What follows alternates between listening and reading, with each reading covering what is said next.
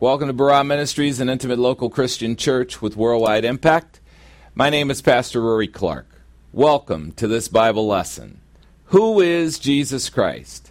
At Barah Ministries, we know this truth that Jesus Christ is God. In John chapter 10, verses 24 to 26, Jewish leaders challenged Jesus to identify himself. And here's what he has to say the Jews then gathered around Jesus and were saying to him, How long will you keep us in suspense? If it's true, for the sake of argument, that you are the Christ, the Jewish Messiah, tell us plainly. John 10:25 Jesus answered them, I told you already, and you do not believe. Even the works I do in my Father's name. These works testify of me. They give a clear and ir- they give clear and irrefutable evidence that I am God. John 10:26. But you don't believe because you are not my sheep. You're unbelievers. The, the psuchikos man, the natural man, doesn't understand the things of God, the Holy Spirit, because they're spiritually appraised. And so the Jews rejected their Messiah, even though they were all deep into Scripture and all deep into the Mosaic Law they completely missed all of the signs that the Mosaic law rituals were teaching about how they could recognize the Christ. Completely missed it. Now, if Jesus was the only one to claim that he is God, it wouldn't be enough. In Jewish jurisprudence, in the Jewish law, a testimony becomes believable when it's supported by the testimony of two or three witnesses. So the Lord's works done at the request of God the Father are one testimony. He healed the sick. He he took f- five loaves and two fishes and fed 5,000 people. His works testified that he was God because only God could do something like that. But there had to be other testimonies, two or three more, that would also testify that he was God. John the Baptist gave a testimony in John chapter 1 verse 29 and John the Baptist saw Jesus coming to him and said, Behold, this is the Lamb of God who takes away the sins of the world, sin of the world. God the Father also testified that Jesus is the Christ in Matthew chapter 17, verse 5. While Peter was still speaking, a bright cloud overshadowed Jesus, James, and John. This was the transfiguration where Jesus was showing himself as he would be in the second coming. So while Peter was still speaking, a bright cloud overshadowed Jesus, James, and John. And behold, a voice from the cloud said, This is my beloved Son, the Lord, God the Son, with whom I am well pleased. And Peter listened to him. Shut up, Peter.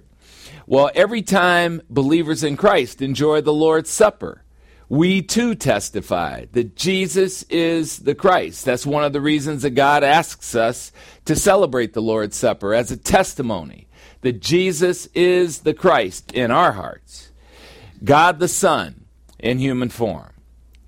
Colossians chapter 2 verse 9 affirms it, for Jesus, for in Jesus the Christ, all of the fullness of deity dwells in bodily form. So at Barah Ministries, we know who Jesus Christ is. Jesus Christ is God. You know, how do you get to heaven? I asked one of the kids yesterday, how do you get to heaven? Believe in God? Not good enough. Not good enough. It's believe in Jesus Christ. Believe that Jesus Christ is God, that he was buried, that he died, was buried, and was resurrected from the dead. That's what made him special. Believe in Christ. God's too generic because there are a lot of GODs, small g. All right, now why does Barah Ministries exist? At Barah Ministries, we introduce people to the Lord. We make a difference by teaching the Word of God verse by verse from the Lord's perspective and not from man's perspective.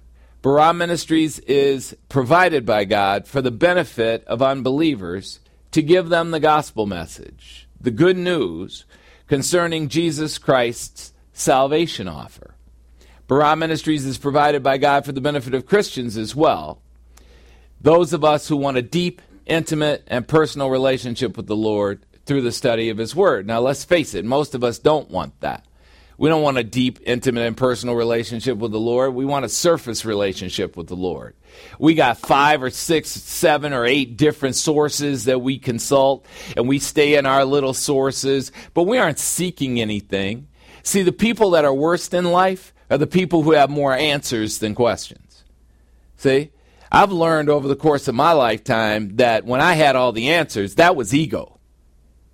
Ego's not effective.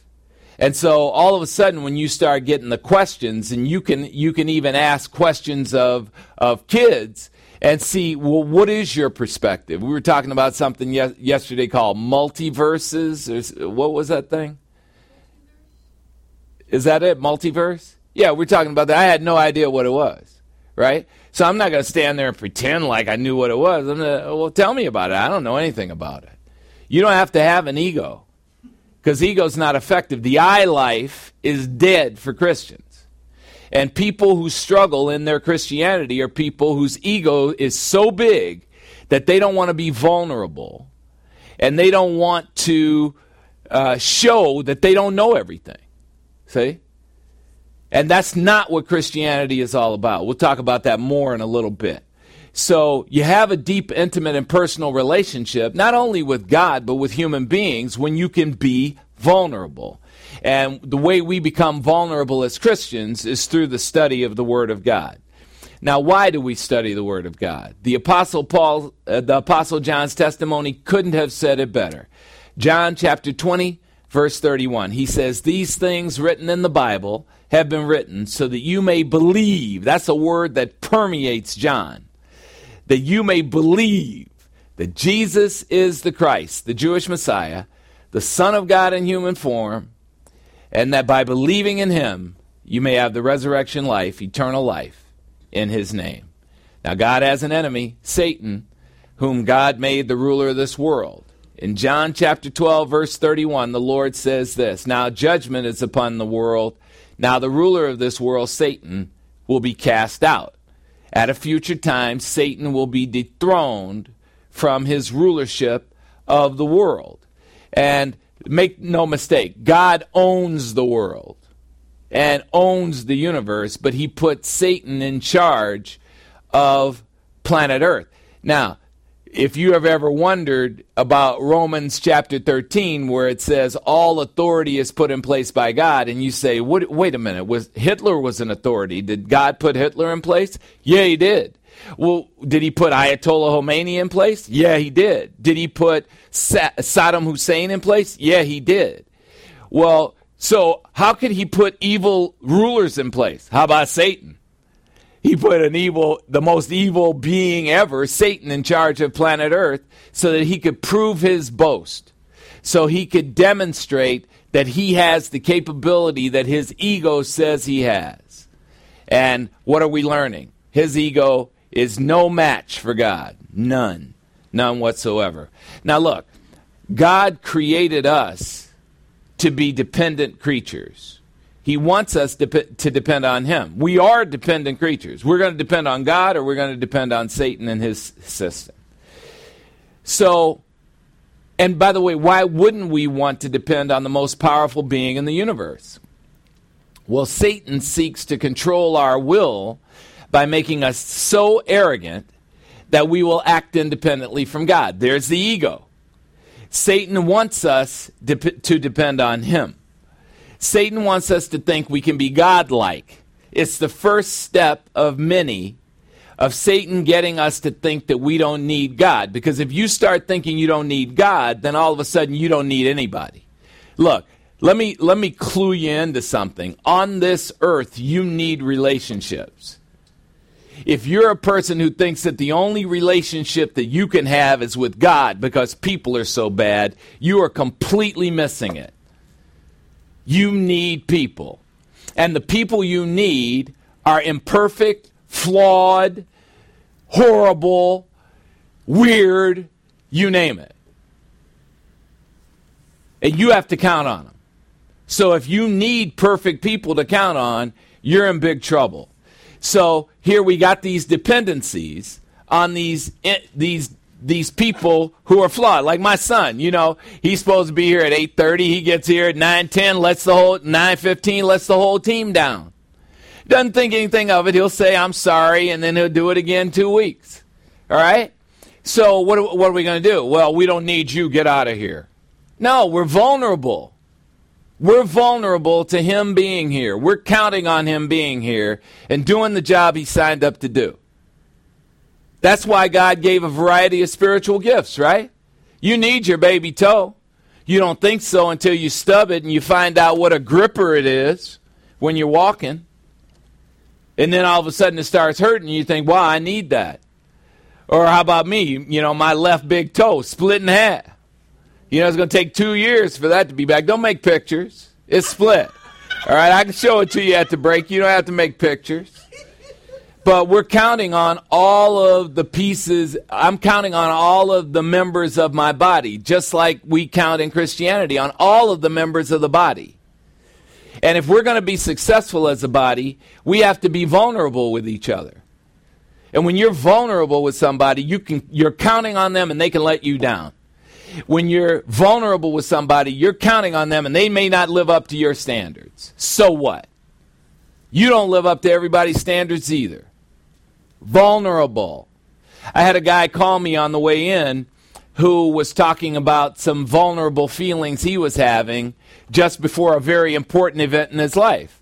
I was so proud of him because he's a young guy and he's learning to have texture in his life through having vulnerabilities and he's he's man enough to call somebody who's older than him, who's down the road, who's fallen in every pit along the way, and say, "Hey, is this normal?" Yeah, it is. Congratulations. Let me give you a high five and a big hug for becoming a man and not playing it off with macho and pretending like men don't hurt. We do. So Satan wants us to think we can be godlike, though. He wants us to think we don't need God. We don't need anybody. We're self sufficient. And He lures us into thinking that we can build a do it yourself spiritual life. And I can't tell you how many people have told me in the course of my lifetime that me believing in Jesus Christ is a crutch. You're damn right it is. It's exactly the crutch I want. And it's the only crutch I need. Romans chapter 1, verse 25 says this For those practicing ungodliness and unrighteousness. That's a description of unbelievers. Exchange the truth of God for a lie, their ego, and worshiped and served the creature, Satan, rather than the Creator who created the creature and them, he who is the blessed one forever. So that's what happens when ego gets in the way. Unbelievers have ego in the way of going to heaven because they're too proud and too self sufficient and too macho and too wonderful to make God their crutch. Okay, knock yourself out. That's a, an eternal decision. So, whenever you think you're depending on self, you're not. You're lying to yourself. You're puffed up. You're arrogant. Your ego is too big because you're really depending on Satan, the ruler of this world, who has inculcated you with his system of thinking. And you're buying into his rebellion against God. But by, and by believing his lies, you make yourself a sucker for his insidious deceptions. But I think it's best to depend on the one who created you. Amen? Amen. All right, then. Got that off my chest. off the soapbox, let's get on with the lesson. Today's Bible lesson don't let human philosophy blind you to the truth. Don't let human philosophy bind you to the truth. Well, whenever a new church is budding, the ruler of this world, Satan, sends his ambassadors into the church to ruin it. Such was the case in the church at Colossae, the recipients of the next letter that we are studying, written by the Apostle Paul. In today's lesson, we'll overview the problem in the church at Colossae. And as we do every month, we'll celebrate the Lord's Supper. And in today's Lord's Supper lesson, we'll learn how we became reconciled to God. Well, let's hear some music. When we place our confidence in the Lord Jesus Christ for salvation, we have hope. One thing we hope for is the certainty that once we are saved, we are saved for all time. John chapter 10, verse 28 guarantees it. I, the Lord Jesus Christ, give eternal life to believers in Christ, and they will never perish, and no one will snatch them out of my hand. Well, here's one of my favorites, Danny Gokey, to remind us in his song about the hope in front of me.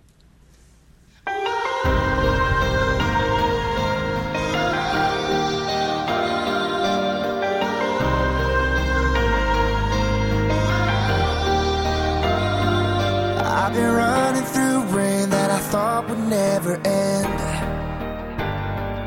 Trying to make it on faith in a struggle against the wind.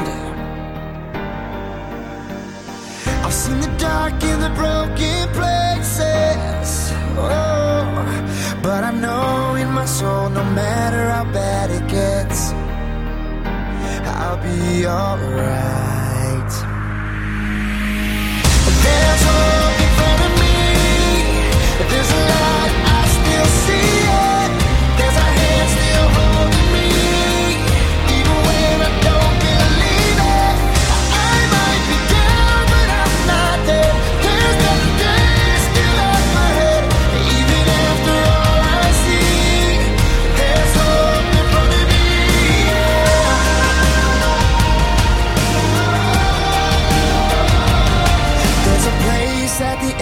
the storm you finally find.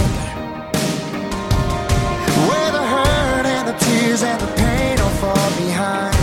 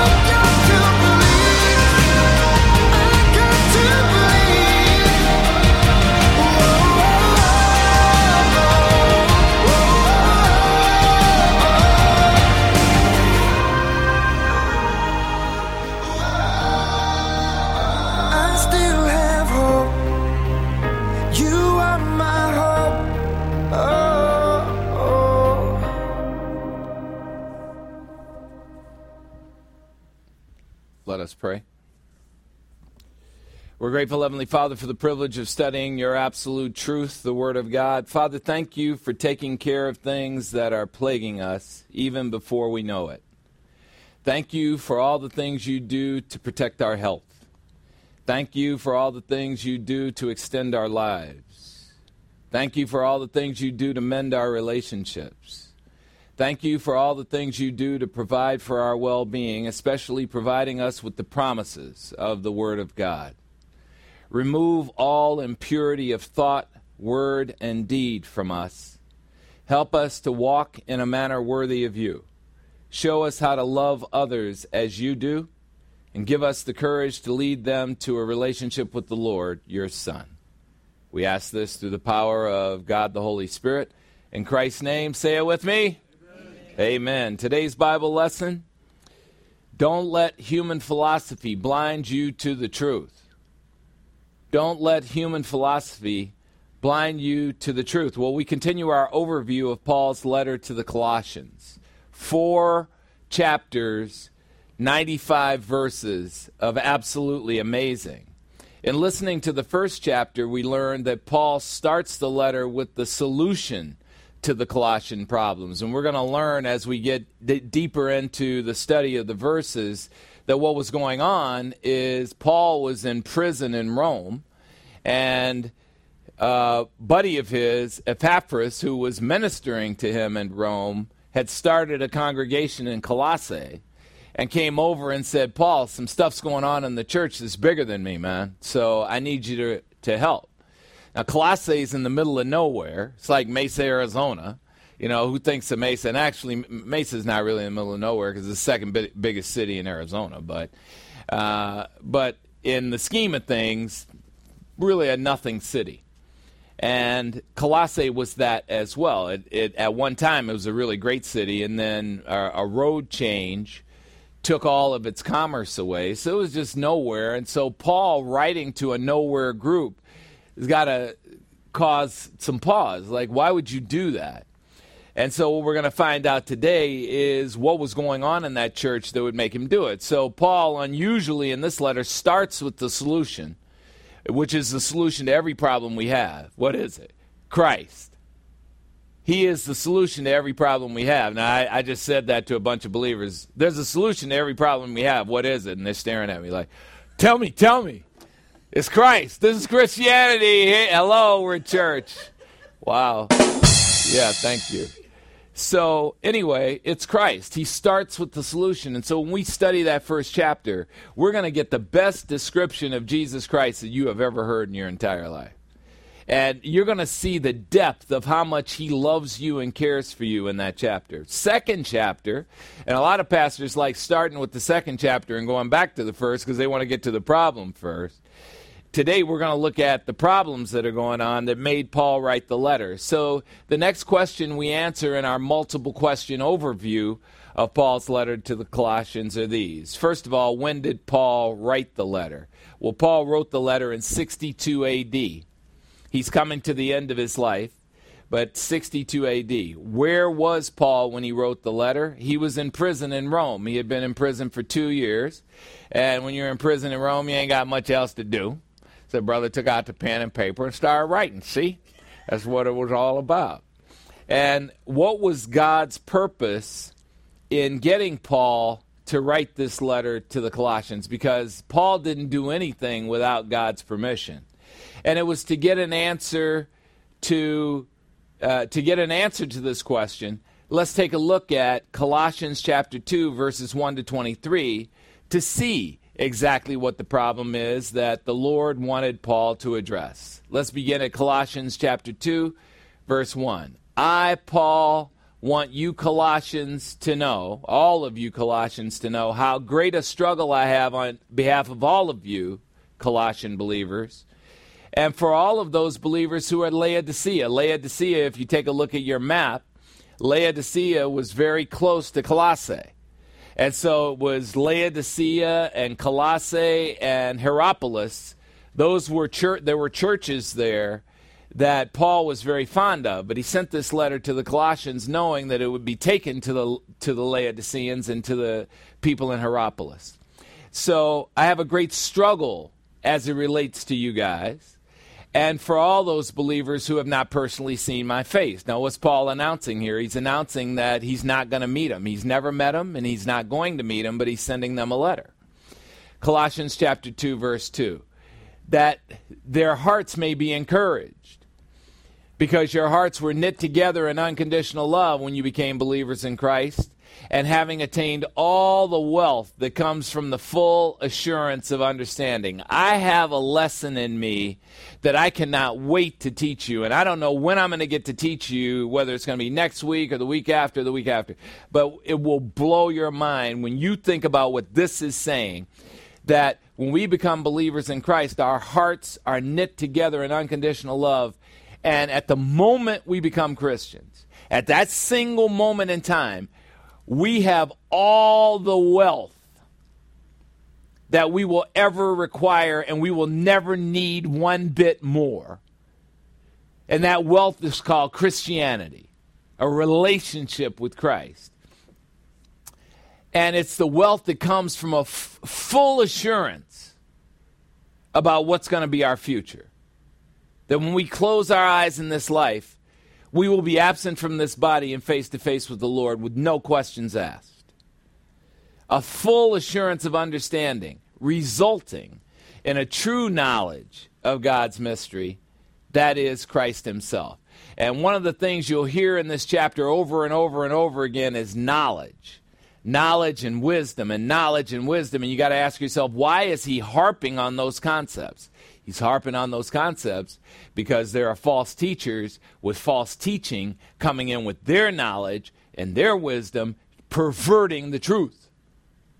And that's what happens to your Christianity. You get this perfect gift at the moment of salvation that needs nothing else ever.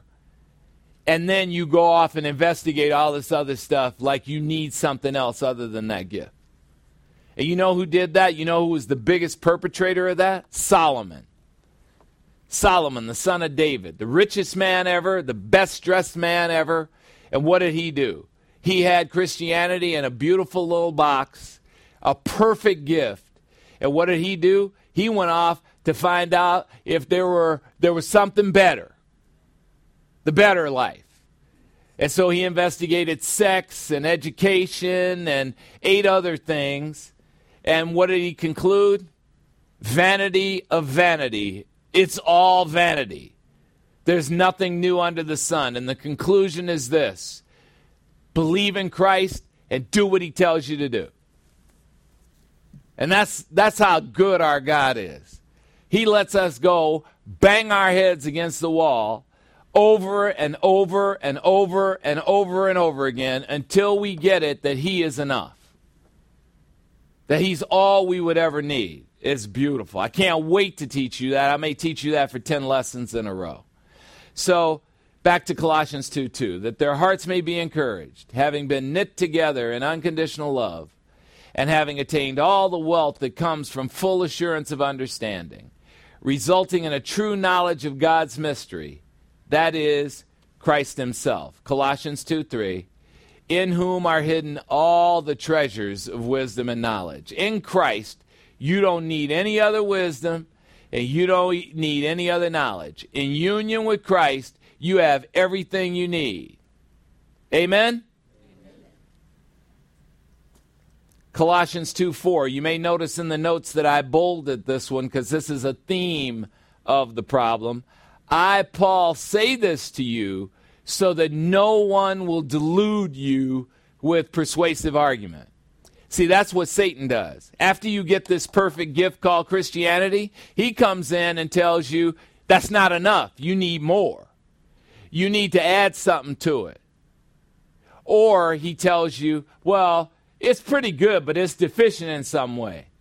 So, because it's deficient, you need to add something to it. Look at the Church of Jesus Christ and Latter day Saints. All right, they claim to be Christians. They are not Christians. They do not believe that Jesus Christ is God. They are not Christians. I don't care how many times they say it, they are not Christians. They believe that the Father, the Son, and the Holy Spirit are different people with different power. They believe the Holy Spirit is an electricity force. The Church of Jesus Christ Latter day Saints is a satanic cult with a family face. That's what it is. You don't believe me? Read the book The God Makers, a guy who was progressing in Mormonism and got to the top levels and found out that it was a Satan worshiping cult and left the church and evangelizes to Mormons to get them out of there. That's what it is. Nobody wants to stand up and tell you the truth about it. That's what it is. It's a beautiful family face. It's a satanic cult. And if you got into some of the stuff that goes on in that religion, you would be shocked. Well, what are, what, what are we ha- hearing from the Mormons? Okay, we got the Bible. Yeah, that's all well and good. We got the Bible. But the Bible's not enough. So we've got the Doctrines and Covenants, we've got the Pearls of Great Price, and we've got the Book of Mormon. all of which really enhance and help and make this better. There's nothing that makes this better. There's nothing that makes the Bible better. The Bible is completely sufficient on its own and definitely doesn't need help from a man. And th- that, that's the funny thing about Mormonism is like, okay, so here is Joseph Smith sitting there, and God the Father and Jesus Christ are talking to him and saying, and you know, my church has gone crazy. Can you help? Pass the joint. Pass the joint. He was high. Believe me. That's insane.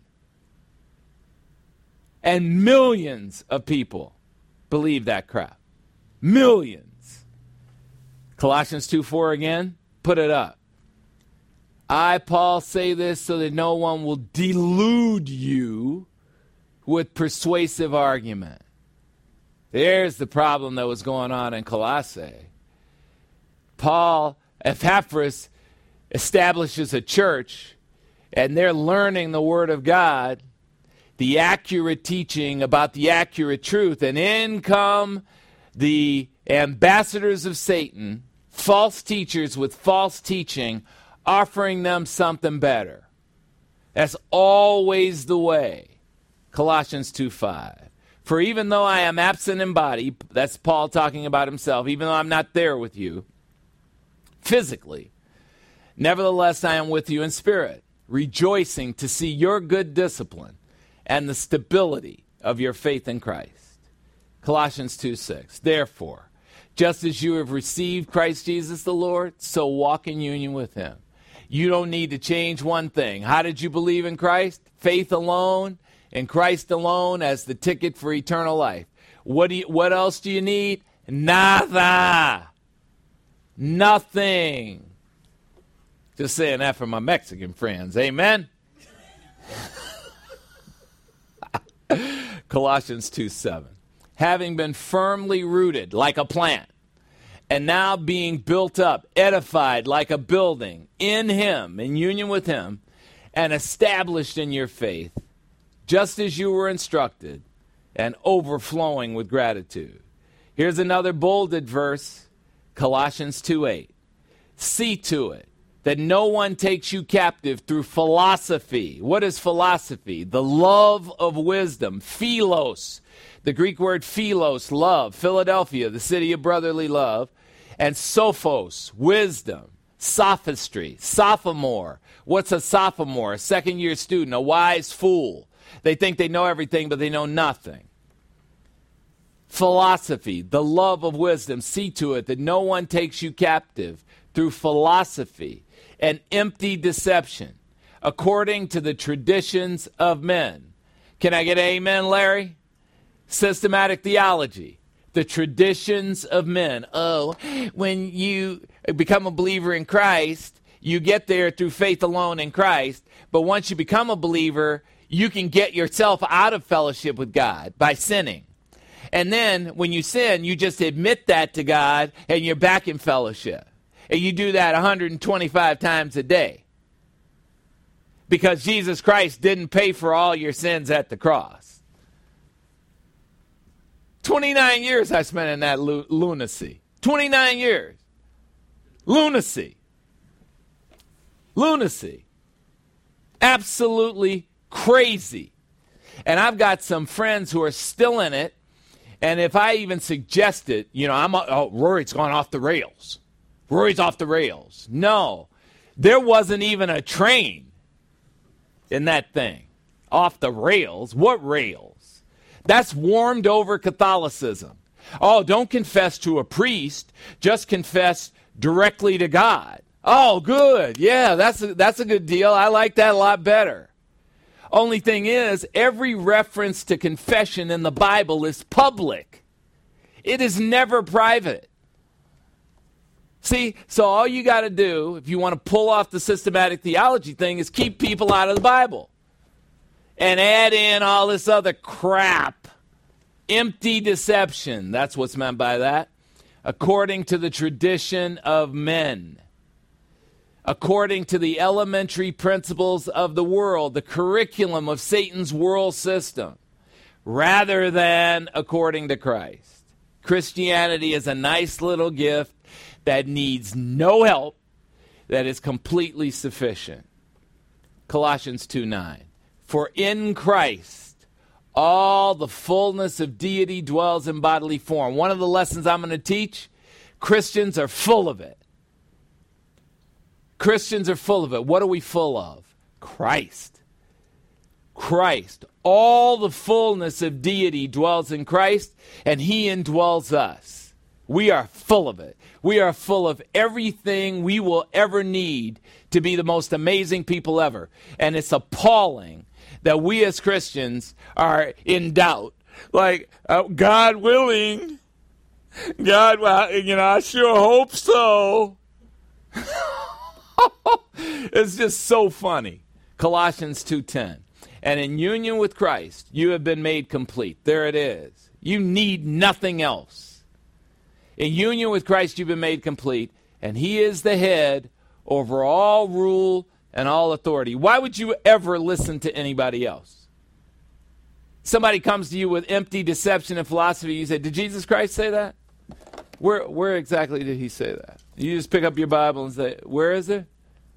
Where does it say that in the Bible?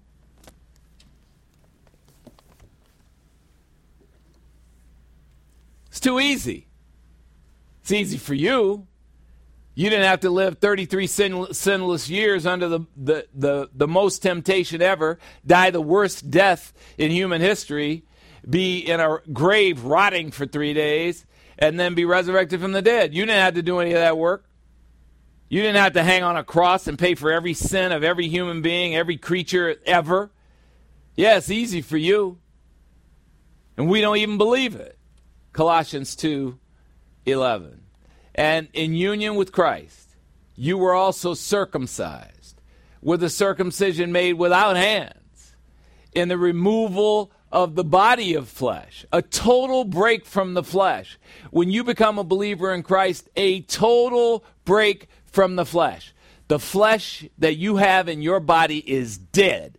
And you know what you do on a regular basis? Necrophilia. You go back and consort with that dead thing. And it's talking to you and you're listening to it. It's telling you, you're stupid. I can't believe you did that. I can't believe you made that mistake. I can't believe you thought that way. And you're saying, yeah, me, I can't believe it either. You're listening to a dead thing. Amen? Stop listening to it. Tell it to shut up. Say, Thanks for sharing. Shut up. Or as June would say, stick a sock in it. Amen? so we have a total break from the flesh by means of the circumcision of Christ, a, su- a spiritual circumcision by which he places the entire Trinity indwelling you. You are a special group of believers, the church age believers, and the entire Trinity indwells you. The Spirit, the Son, the Father. Completely neutralizing the flesh in your body, even though it's dead anyway. Colossians 2:12. Having been buried with him in baptism, in which baptism you also were raised up with him. See, once you become a believer in Christ, you experience everything that he experienced death, burial, resurrection from the dead through faith by the working of God the Father who raised Christ from the dead. Colossians 2:13 And when you were spiritually dead in your transgressions and the uncircumcision of your flesh God the Father made you spiritually alive together with Christ, having forgiven us all our trespasses. I don't believe you heard me. So I'm going to read that again. Because if that doesn't choke you up just a little bit, then you might be dead. You might not want to pass by a funeral home today because you might get snatched off the street. Amen? when you were spiritually dead at physical birth, in your transgressions, in Adam, and in the uncircumcision of your flesh, spiritually dead on the wrong side of a barrier, helpless and hopeless to do anything to get yourself out of the pre- predicament and without a relationship with God.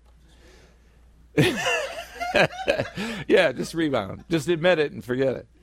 God the Father made you spiritually alive together with the Christ, having forgiven us all our transgressions. Colossians 2:14. Having canceled out the certificate of debt, a written code consisting of decrees against you, an indictment against you, which was hostile to you.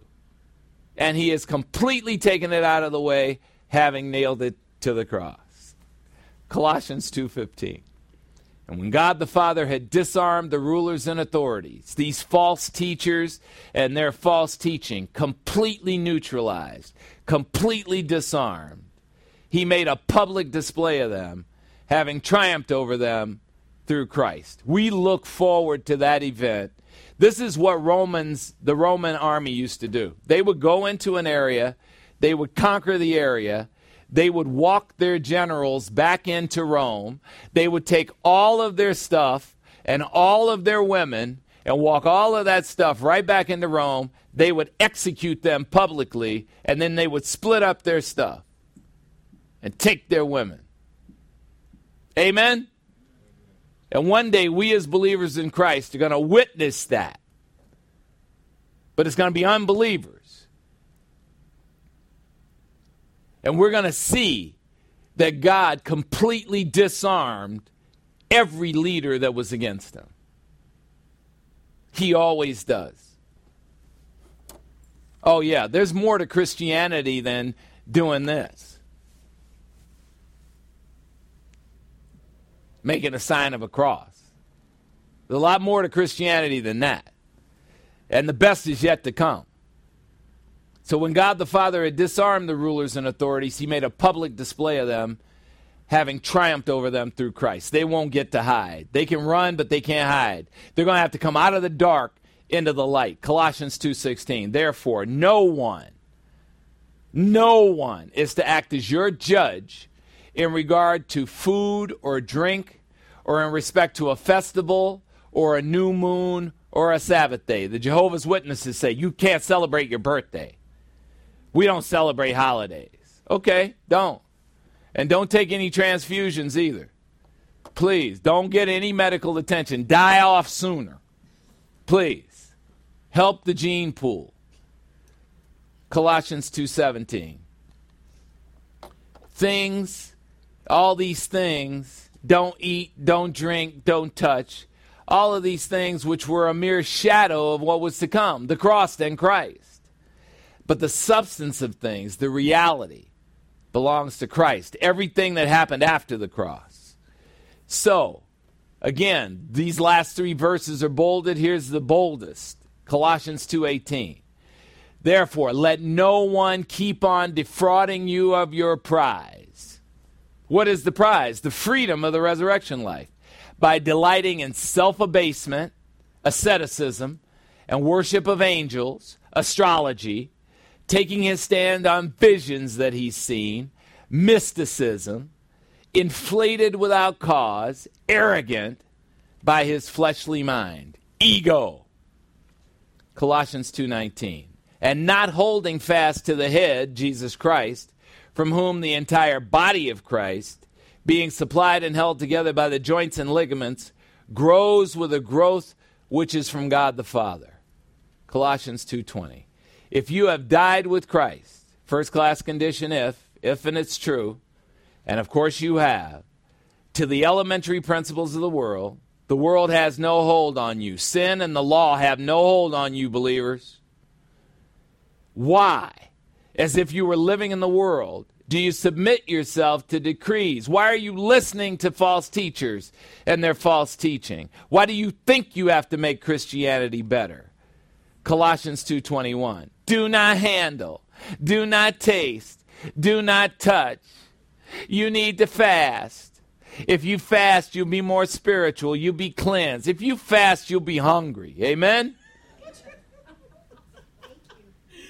People see stuff in the Bible and they think that just because it's in the Bible, it made sense. There are a lot of people in the Bible who did really dumb stuff. David wandered out onto his balcony, saw his best friend's wife nude bathing in the next yard, brought her into the castle, had sex with her, and then eventually tried to cover it up and sent her husband to the front line to die. Should we do that too? Because it's in the Bible? No. And this is what people are always telling you. Oh, you're so much more spiritual if you don't eat this food.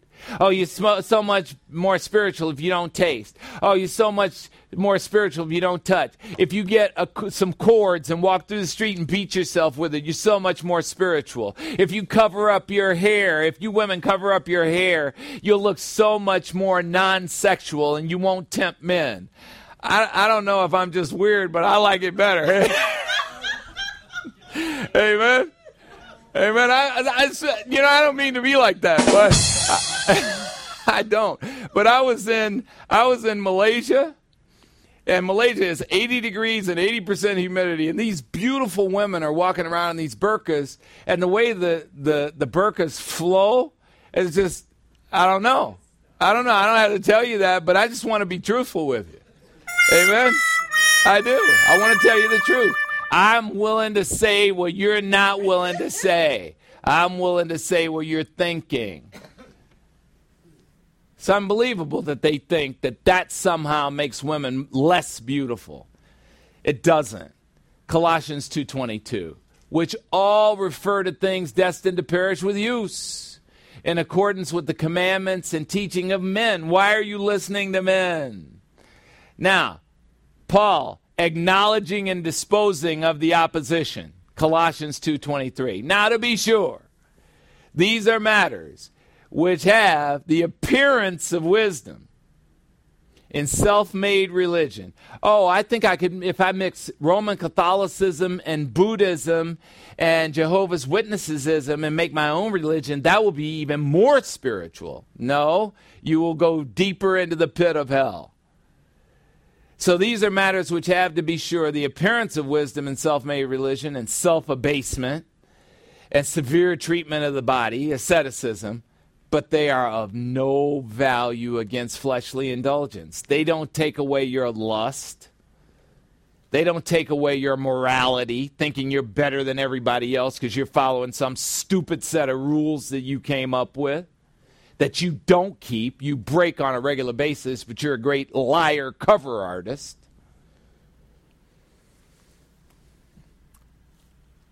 Well, just imagine what this is going to be like when we study it verse by verse. we just overviewing it right now. You don't even know what's up in there. This is four chapters of power pack, punch in the gut. Oh my God, OMG, what just happened? That's what Colossians is. And it addresses something that we're dealing with every day because the world is propagandizing you. It's propagandizing you and it's telling you all these false concepts that you just readily adopt because they're new and they sound good. And we don't bother to go back to check to what the Bible says because the Bible's old, man. I mean, it's two, what is this? 2021 years old. And maybe four more years, you know, when did it close? In AD 90. It's, it's, it's two, two, 2100 years old. I don't know. It's old. It needs to be updated with our modern thinking. No, all modern thinking has gotten us is deeper into the pit. These are principles that don't change. Truth never changes. If you don't eat, if you eat meat on Friday, you're going to hell. Oh wait, uh, you can eat meat on Friday now, and if you don't go to church on Sunday, you're going to hell. Uh, but you can go Saturday too. Okay, that must have been the truth. But why did it change? Because counterfeits always change. Counterfeits always have to change and they're never good enough. So, this chapter, chapter 2, highlights the four problems plaguing the Colossian church false teachers from fa- with false teaching, selling them with worldly philosophy, mysticism, asceticism, and legalism, anything to distort the total sufficiency of your Christianity. Well, we have something to look forward to when we study this amazing chapter. When we return from the break, we'll take the offering and then we'll enjoy the Lord's Supper. Why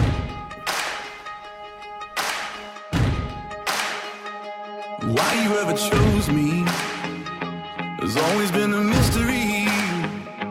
All my life, I've been told I belong at the end of the line with all the other not quite, with all the never get it right. But it turns out they're the ones you were looking for all this time. Cause I'm just a nobody, trying to tell everybody all about somebody who saved my soul. Ever since you rescued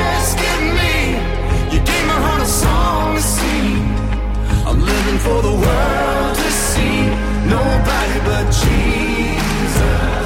I'm living for the world to see nobody but Jesus. When Moses had stage fright, and David brought a rock to a sword fight. You picked 12 outsiders nobody would have chosen, and you changed the world. Well, the moral of the story is everybody's got a purpose. So when I hear that devil start talking to me, saying, Who do you think you are? I say, I'm, I'm just a nobody. Trying to tell everybody all about somebody who saved my soul. Ever since you rescued me, you gave my heart a song to sing.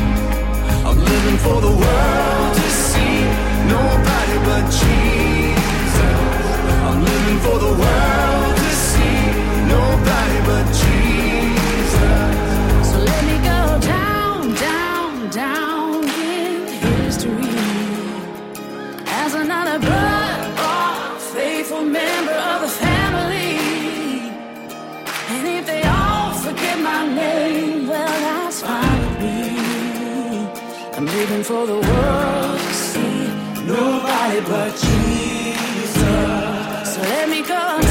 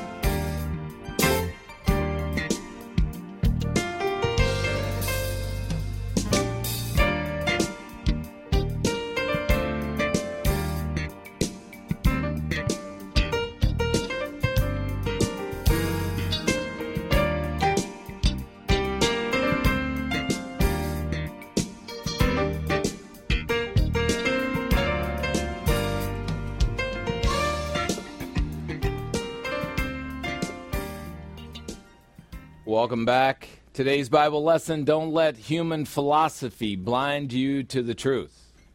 Don't let human philosophy blind you to the truth. Well, Nike has it right about living. Just do it. At Barah Ministries, we have it right about giving. Just give it. That's right. Let's welcome up Deacon Denny Goodall with one of his always inspiring offering messages.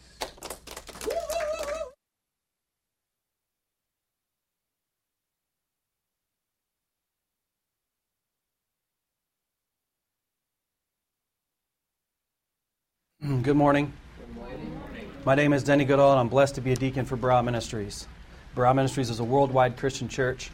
This is a place for real, real people who want to listen to a real pastor teach the real truth from the Word of God.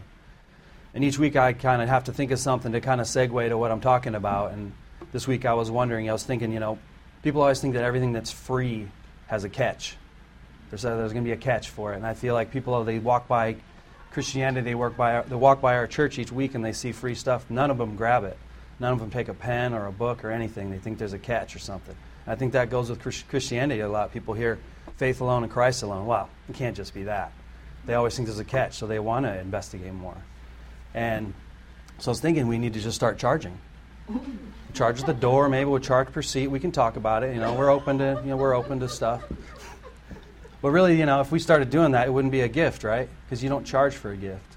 Just like you don't charge for advice, you don't charge for those kind of things. Um, and we don't charge for saying faith alone and Christ alone. We don't charge for coming in here or anything. Because a gift, you give freely. And I was thinking, you know, back in the day, who, who, got the first? Does anybody here have, grow up with a radio in their house? That everybody got around the radio and it was as big as a TV box? I wonder who got that first as a gift. I never dealt with it, but it made.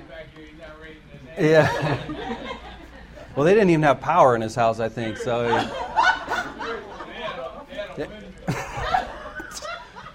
but I'm thinking, you know, we're always combating Satan in this world, you know, and he, he hates this church. He hates our unity. And I think Satan sponsored the radio because, you know, it started out as a group group activity with unity, and you'd have to have a little imagination, listen to the radio as you're with your family. And then it evolved to the TV. You still had the group activity, but the imagination is gone. It's all on the TV.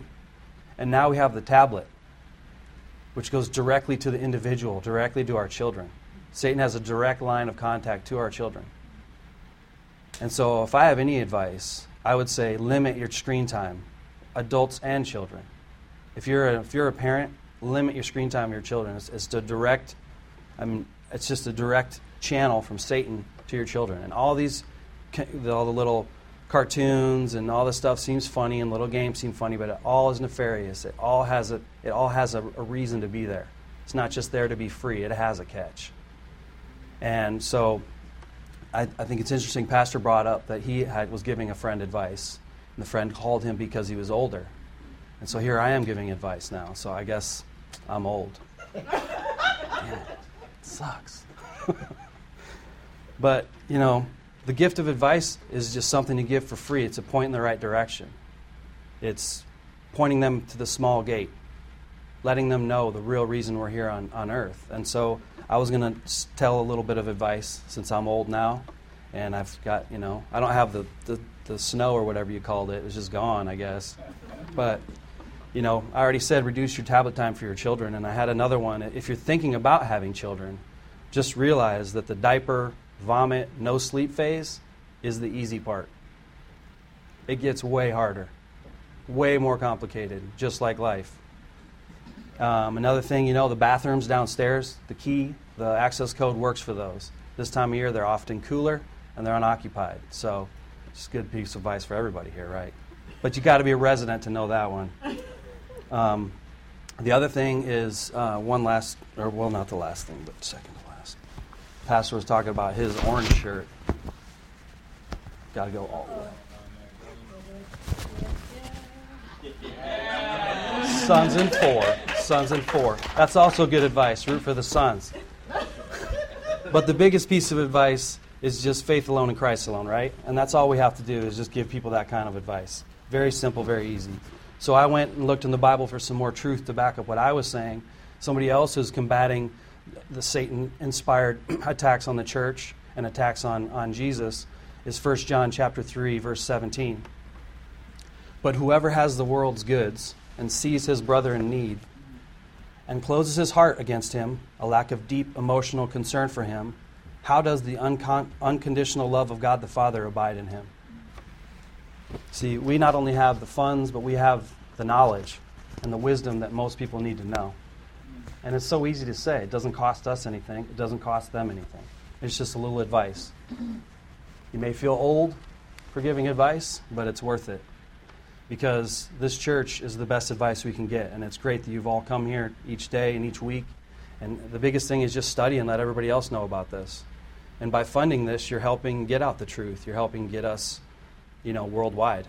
And June's got another another uh, CD on, on, I guess, ongoing.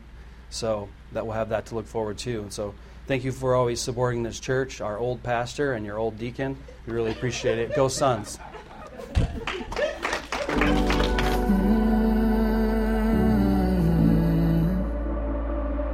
Have you been praying and you still have no answers? Have you been pouring out your heart for so many years? Have you been hoping that things would have changed by now? Have you cried all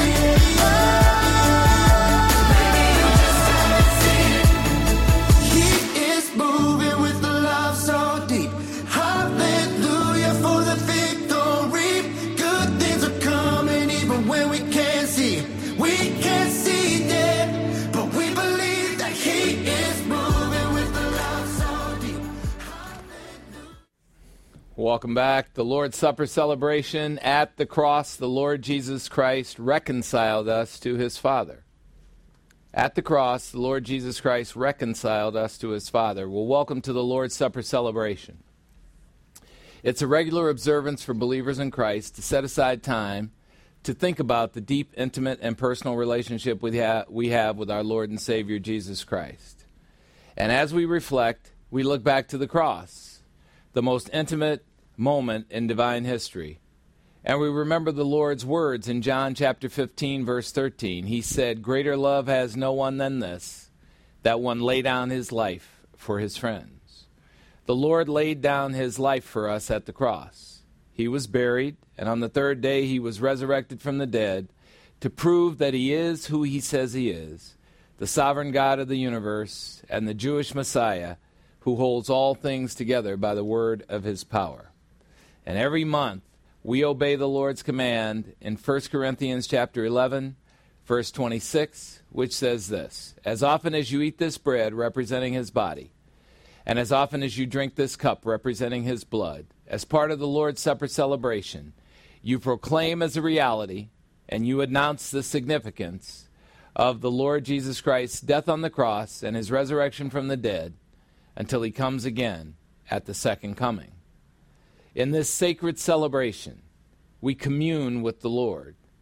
We enjoy the elements, the bread and the wine, and as we do, we remember our dependence on the Lord Jesus Christ, a vulnerability, both for our physical sustenance and our spiritual sustenance.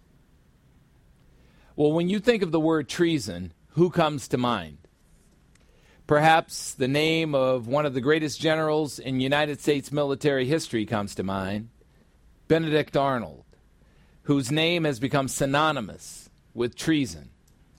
Before he decided to sell out his country to the British, reportedly, he was quite an accomplished leader. Well, what is treason? Treason is a betrayal, it's a violation of allegiance, it's an attempt to overthrow a sovereign or a government. Well, what's the most egregious act of treason, treason ever perpetrated in the human realm? It's Adam and Eve in the Garden of Eden. In Genesis chapter 2, verses 16 and 17, the Lord gave instructions to the first man, Adam. The Lord commanded Adam, saying, From any tree of the garden you may eat freely. Genesis 2:17 But from the tree of the knowledge of good and evil you shall not eat, for in the day that you eat from it you will surely die. Adam and Eve rejected God's instructions, disrespected their relationship with God, and caused the fall of the entire human race. Genesis chapter 3 verse 6 says this, when the woman saw that the tree was good for food and that it was a delight to the eyes and that the tree was desirable to make one wise, she took from its fruit and ate. And she gave the fruit also to her husband with her, and he ate. Adam and Eve decided to become God's enemy. It was not God's wish for them, it was their choice for themselves. The self life, the ego life. Satan did the exact same thing in the angelic realm. He chose to make God an enemy and cause the fall of all angelic creatures. Isaiah chapter 14, verses 13 and 14 say this But you, Satan, said in your heart, I will ascend to the third heaven. That's the residence of God, where the throne room of God exists. I will raise my throne above the stars of God. That's where the angels in the second heaven live. I will sit on the mount of assembly in the recesses of the north. That's the first heaven, the atmosphere surrounding the earth. Isaiah 14:14. 14, I will ascend above the heights of the clouds, which means I will take over the function of God. Except he's not going to be willing to die for you. I will make myself like the most high. He wanted to be godlike. Satan's fall caused the fall of all angelic creatures. There is none righteous, not even one. All have sinned and fall short of the glory of God. Adam's fall caused the fall of all human creatures, and the broken relationship between God and his creatures needed to be restored. The fall of creatures caused a breach between God and creatures, an enmity. What's an enmity? It's a feeling or a condition of hostility, hatred, ill will, animosity, antagonism. Genesis chapter 3, verse 8 shows the effect of the rebellion. Adam and Eve heard the sound of the Lord God, Jehovah Elohim, God the Son, walking in the garden in the cool of the day. And the man and his wife hid themselves from the presence of the Lord God among the trees of the garden. What caused this breakdown in the relationship? What had Adam and Eve running away from God? Sin. The voluntary choice to disobey God. In the human realm, here was the result. Romans chapter 5 verse 12. Just as through one man Adam sin entered into the world, and spiritual death entered into the world through sin. So spiritual death spread to all men, because all men were considered by God to have sinned when Adam sinned. And notice Adam is the one who gets credit for the sin, because he was the authority in the relationship. He was the one God instructed in Genesis 2:17. So if you ever wonder why you were born physically alive and spiritually dead, now you know. The relationship between man and God was broken, and it needed to be mended. And the mending of a relationship is called reconciliation. So, what is reconciliation? It's the restoration of friendly relations. It is when former enemies agree to make amicable truce, bringing back a state of harmony. The funny thing is about this reconciliation, the funny thing is that it was not initiated by the perpetrators. Typically, if somebody betrays you, what you expect is that they're going to make the attempt to reconcile. But that's not what God did. Colossians chapter 1 verses 19 and 20 say this, it was God the Father's good pleasure for all the fullness of deity to dwell in Jesus the Christ. Colossians 1:20 and through Jesus to reconcile all things to himself. God the Father initiated even though he was the one who was betrayed, having made peace through the blood of Jesus' cross. Through him I say, whether things on earth or things in heaven. Reconciliation is something that we as human beings would never consider doing without God's prompting when it comes to reconciling with somebody who has betrayed us. God did it without prompting and in the most sacrificial way. 1 Peter chapter 2 verse 24 says this, Jesus Christ himself bore our sins in his own body on the cross so that we might die to the sovereignty of sin and so that we might live to the standard of imputed absolute righteousness. God crediting his righteousness to us at the moment of salvation as our admission ticket to heaven. For by his wounds you were healed. You were healed means you were reconciled to God the Father. The result is nothing short of miraculous. Colossians chapter 1 verses 21 and 22. And although you were formerly alienated and hostile in mind, engaged in evil deeds, Colossians 1:22, yet Jesus Christ has now reconciled you in his fleshly body through death on a cross in order to present you before God the Father holy and blameless and without reproach. That's incredible. What is it that God the Father blessed us with through Christ? 2 Corinthians chapter 5 verses 18 to 21. Now all these blessings are from God the Father who reconciled us to himself through Christ and gave us believers in Christ the ministry of reconciliation. Namely, that God the Father was through Christ reconciling the wor- world to himself. How did he do that? Not counting their trespasses against them. Why? Because Jesus paid for them on the cross. And God the Father has committed to us, believers in Christ, the word of reconciliation. 2 Corinthians 5:20. Therefore, we believers in Christ are ambassadors for Christ, representing Christ in a foreign kingdom. And it's as though God the Father were making an appeal through us. Why? Because He is. We beg you on behalf of Christ to be reconciled to God the Father. The sacrifice of reconciliation. Jesus Christ repaired the breach, the enmity between us and God the Father, and we are reconciled by his work on the cross. Ephesians chapter 2 verses 11 to 19. Therefore remember that formerly you the Gentiles in the flesh, who are called the uncircumcision by the so called circumcision, the Jews, a circumcision which is performed in the flesh by human hands. Ephesians 2:12. Remember that you were at that time separate from Christ, excluded from citizenship in the commonwealth of Israel, God's chosen nation, strangers, to the covenants of promise and not allowed to participate in them, having no hope, not waiting for a Messiah, and without a relationship with God in the world. Ephesians 2:13. But now, love those words when I hear them in the Bible. You were up the creek without a paddle. That's what those first couple of verses said. But now, in union with Christ Jesus, you Gentiles who were formerly far off have been brought near by the blood of Christ that he shed at the cross.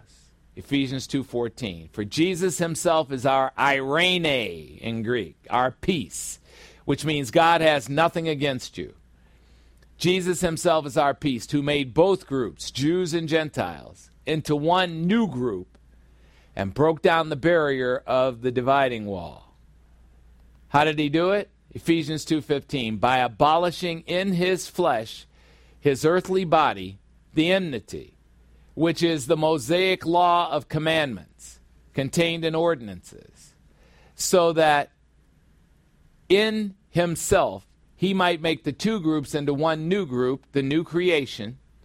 If anyone is in union with Christ there is a new creation thus establishing peace.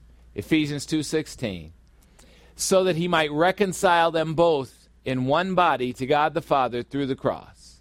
By the cross, having put to death the enmity. See, the sacrifice Jesus made at the cross broke down the barrier between us and God the Father and made possible the relationship again. Ephesians 2:17. And Jesus came and preached peace to you who were far away, you Gentiles, and peace to those who were near, the Jews. Ephesians 2:18 For through Jesus we both have our direct access in one God the Holy Spirit directly to God the Father. Ephesians 2:19 So then you are no longer aliens and strangers but you are fellow, fellow citizens with all the saints and you are of God's household. You are now as a believer in Christ a possession of God. You are in the so great care of God.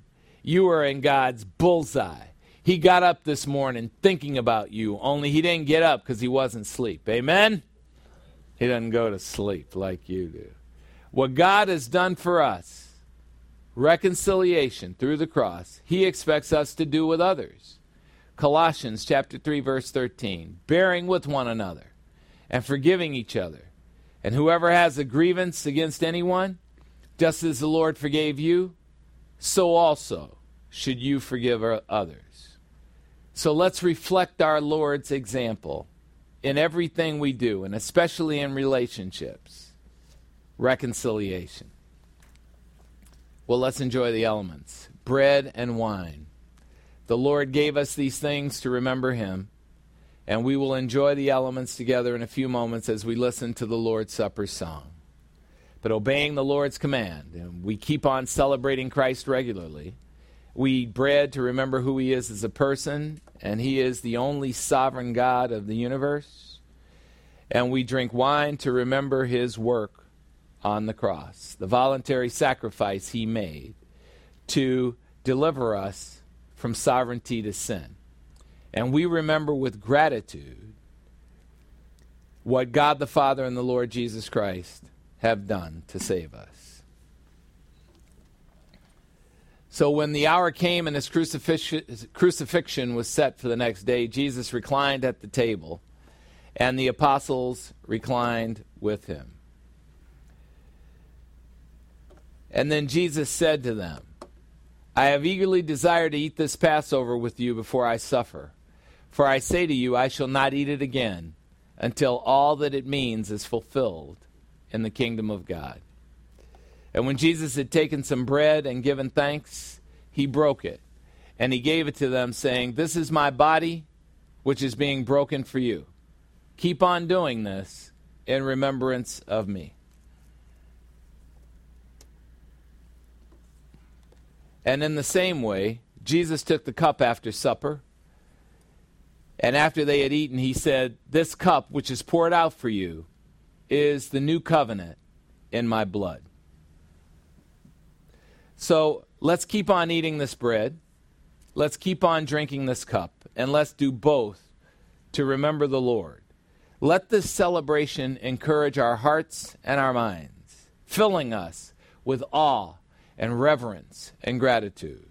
Let's keep on being transformed by the Lord's life, his death, his burial, his resurrection from the dead, his ascension to God the Father, his seating at the majesty's right hand, and by the nourishment we get from his word, which feeds our soul. So let's hear some music, the Lord's Supper song. 2 Corinthians chapter 5 verse 21 reminds us of what our Lord did at the cross by obeying his Father. God the Father made Jesus, who knew no sin, to be a sin substitute on our behalf, so that we might become the righteousness of God in union with Christ. As believers in Christ, you have a plus R stenciled to your forehead absolute righteousness. And when you get to heaven, when you close your eyes in this life, that plus R will be totally recognizable, and it is your admission ticket to heaven.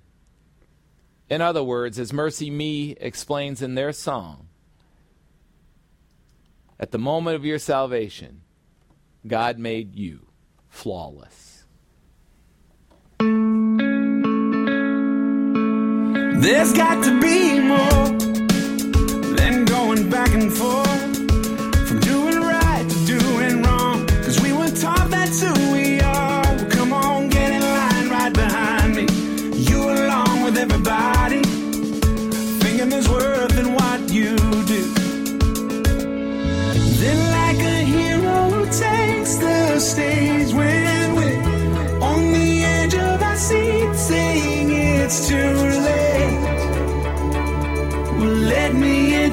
introduce you to amazing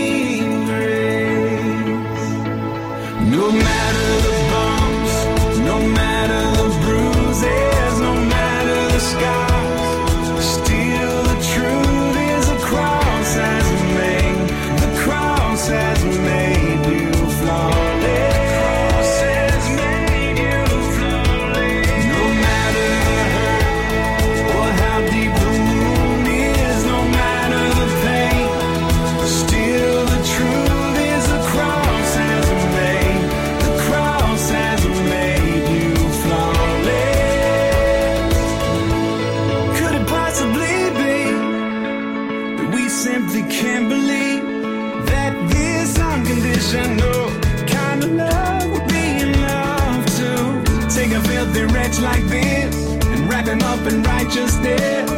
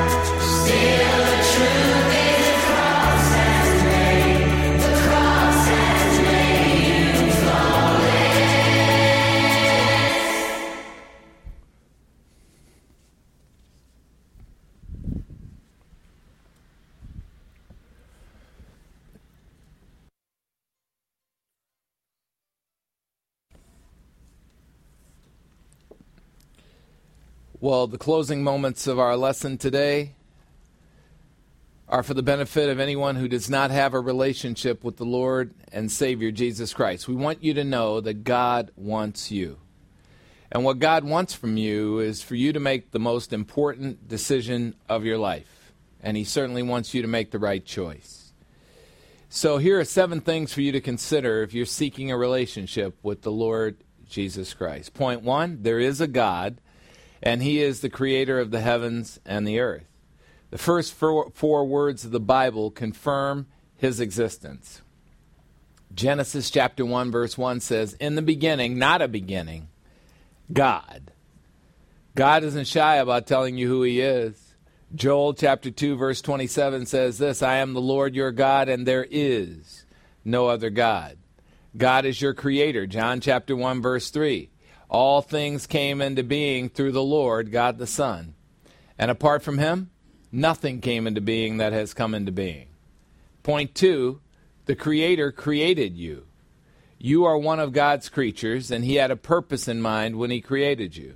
Genesis chapter 1, verse 26. Then God the Father said, Let us make man in our own image, the image of God the Father, God the Son, and God the Holy Spirit, according to our likeness. You are a spiritual being, and as such, you require a spiritual life. Point three God has a plan for all mankind. God is organized. Acts chapter 2, verse 23 tells us that the earth and the universe were created as part of a plan by the predetermined plan and foreknowledge of God the Father. God made all of his decisions in eternity past, and we watch them unfold every day. Point four God has a personal plan for you. Because God created you, God knows you intimately, God knows you by name. There never has been a time that your name hasn't been in his mind, and there never will be. Matthew chapter 10, verse 30 says this The very hairs on your head are all numbered. God custom made you, and he custom made a life designed specifically for you. Point five God reveals himself in ways that make sense to human beings. God wants you to know him. He is not hiding from you, he is not hard to get to know, he does not work in mysterious ways. Romans chapter 1 verse 20 says this, For since the creation of the world the Lord's invisible attributes, his eternal power and his deity keep on being clearly seen by everyone, being understood even through what has been made, as reflected in the things of nature, so that all mankind are without excuse in the matter of knowing of the existence of the Lord.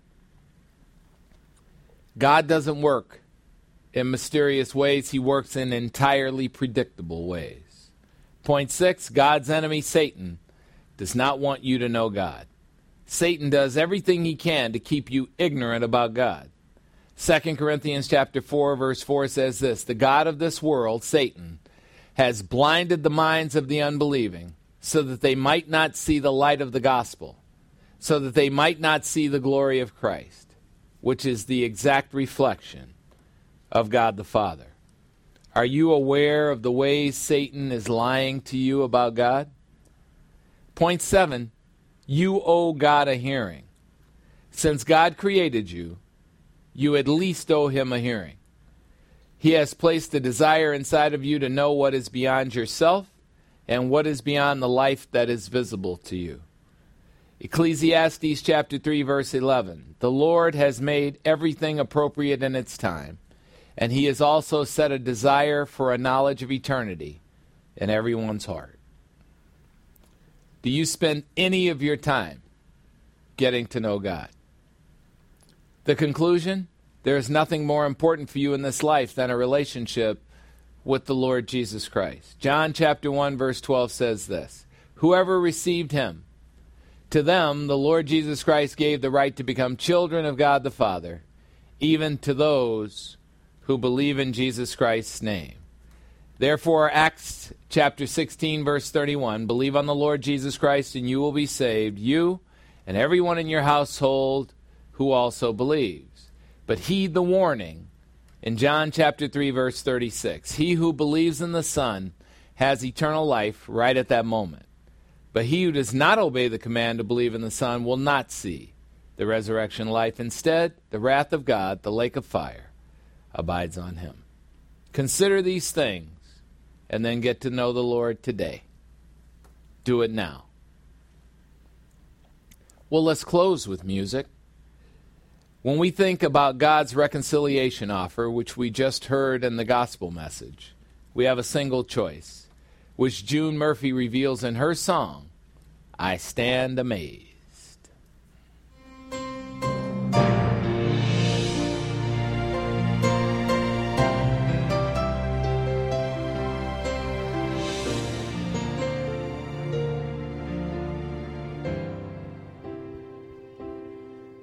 Jesus said, I am the way, the truth, the life. No one comes to the Father but by me.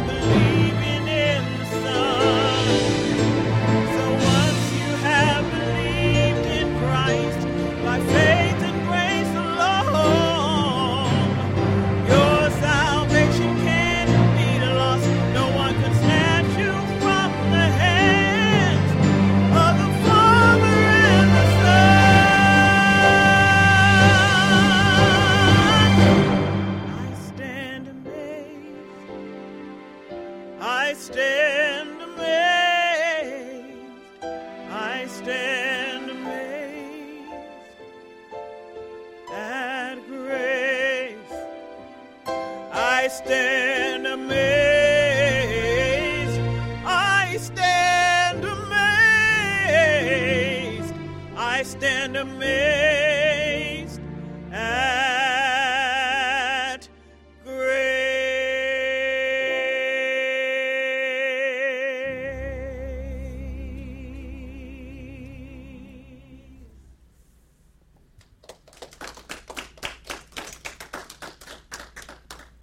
June. Let's close with words of worship for our Almighty God. Ephesians 1 3 Worthy of praise is the God and Father of our Lord Jesus Christ, who has blessed us believers in Christ in eternity past with every spiritual blessing in the heavenly realms, a place of permanence through our union with Christ. God wants us to enjoy his gracious provisions.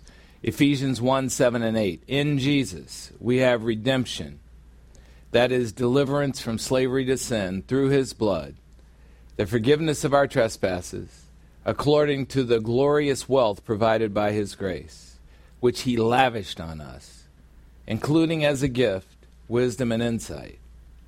Ephesians 3:20 Not a God the Father who is able to do far more abundantly all that we could ever ask or imagine more than is humanly possible according to the divine power omnipotence that works within us. To him be the glory through the church age believers in union with Christ and to all generations forever and ever. Amen. Let us pray.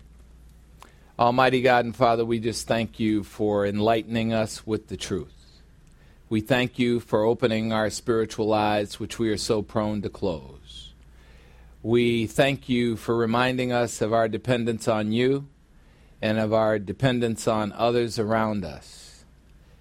We encourage you to help us to become vulnerable with each other, to endure that feeling that happens when we're vulnerable with each other, knowing that we're placing ourselves in another's hands, and help us to notice what happens when we place ourselves in others' hands because there will be some who really know how to handle that, and there will be some who abuse it.